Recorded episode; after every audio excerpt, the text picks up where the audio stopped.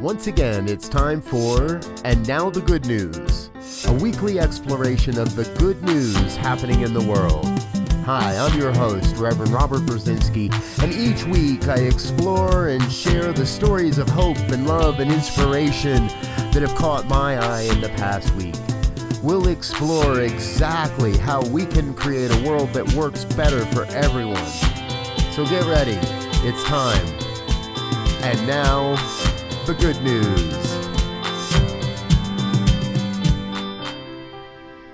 And hello again, dear ones. Robert Brzezinski with you. Another episode of And Now the Good News. That opportunity to share some of the stories that have caught my eye. And listeners to the program know that I like to hang out over on the goodnewsnetwork.org. That's goodnewsnetwork.org. I'll leave links to all of our stories in today's show notes. Let's get started. I want to jump in with a couple of stories around plastics. You know how much I want to see us get rid of single use plastics. And good news coming out of the UK.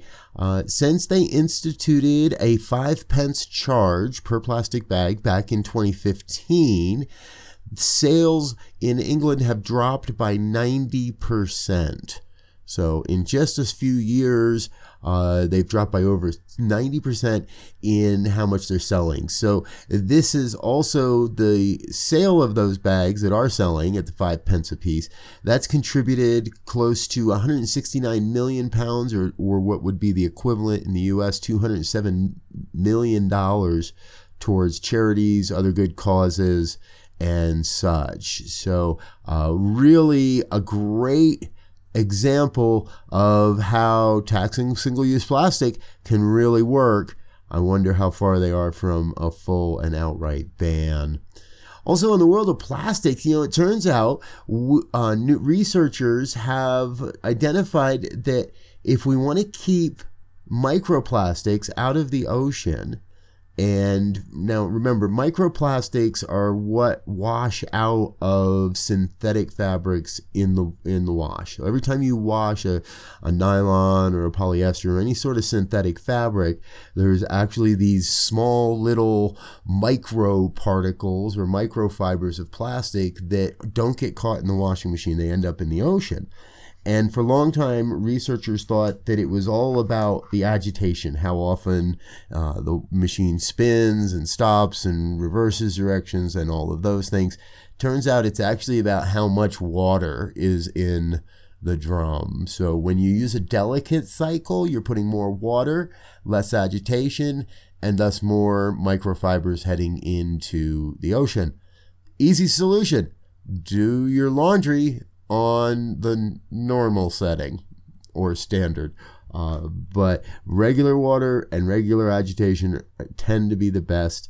When you start to use the delicate water cycles in most machines, you're going to increase how many microfibers, uh, microplastics. So, uh, and the ultimate alternative, get rid of all that plastic based clothing anyway, and move on over to, uh, to more natural fibers. Okay, on to some corporate responsibility stories this week. I found a couple that I thought were really, really cool. Number one, Amazon just placed an order for a hundred thousand electric delivery vans.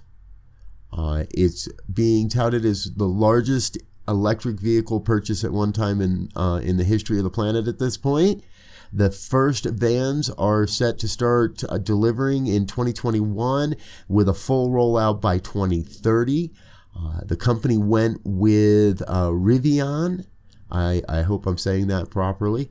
And uh, this is a big deal. This is a bold step. It's being applauded by UN officials that were meeting in New York for the International Climate Week recently.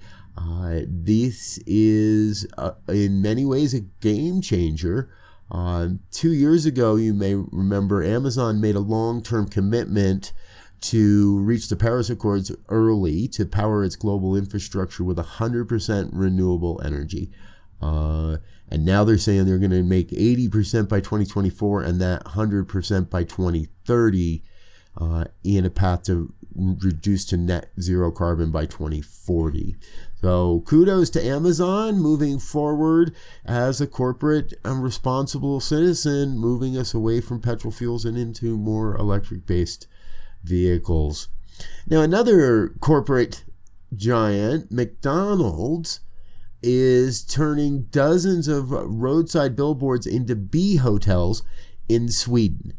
So there's a history in Sweden of uh, uh, of McDonald's partnering with beekeepers and bee artists. Actually, someone built a McHive, uh, which was an award-winning designer. It was by Nicholas Nilsson. Uh, they sold it at auction for ten thousand dollars, and it was a mini McDonald's, but it was actually a beehive. Well, now they're turning their billboards into beehives by drilling small holes and turning the insides of their billboards into hives.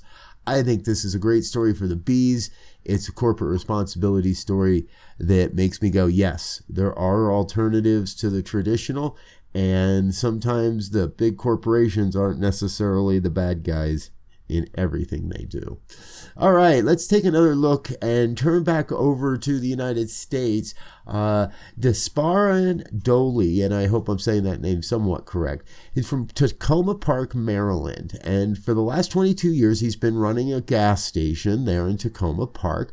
The station itself has been on that site since 1958. Uh, but recently, he transitioned his station to 100% electric and totally got rid of petroleum based fuels at his station. Uh, he said he was getting really sick and tired, basically, of all the rules and the regulations of being able to sell gasoline, both from the supplier side, from the oil companies, and he knows this isn't going to make a ton of money immediately, but through the state of, of Maryland and others, he's been able to transition his gas station into a completely green electric charging station. It can charge up to four vehicles at a time. So uh, the infrastructure is being built, folks. I see more and more electric cars on the road every time I turn around. Okay, on to our final story of the day. UCLA is launching the world's first research institute on the science of kindness. Now, they received a $20 million gift from the Bedari Foundation. I did a little research. I kind of, their vision is the foundation's vision is that humanity can cultivate the deeper sense of consciousness and awareness required to change underlying attitudes, beliefs, and responsibilities about ourselves, our communities, and our planet. And they're doing that by investing 20 million into a new research institute, the Bedari Kindness Institute uh, will support research on kindness, create opportunities to translate that research into world, real world practices, and thus serve the planet. Story about creating a world that works for everyone. I invite you to check this out over on the Good News Network. It's a really uh, lengthy explanation of exactly how this is coming together, but uh, this is important.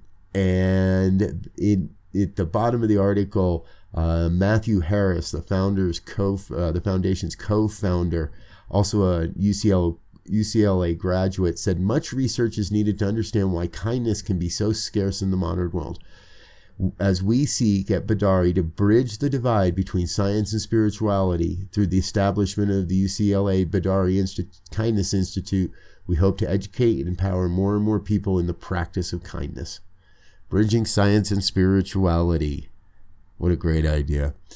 All right, folks, that's the good news for this week. I want to thank you for listening in. You can find out more in the show notes. I'll make sure to leave links for everything there. And I look forward to seeing you again next week.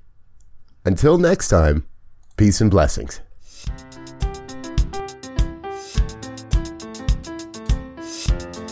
You've been listening to And Now the Good News a part of the New Thought Media Network, available exclusively at New Thought Radio. Join us, patreon.com forward slash New Thought Radio. Positively inspiring.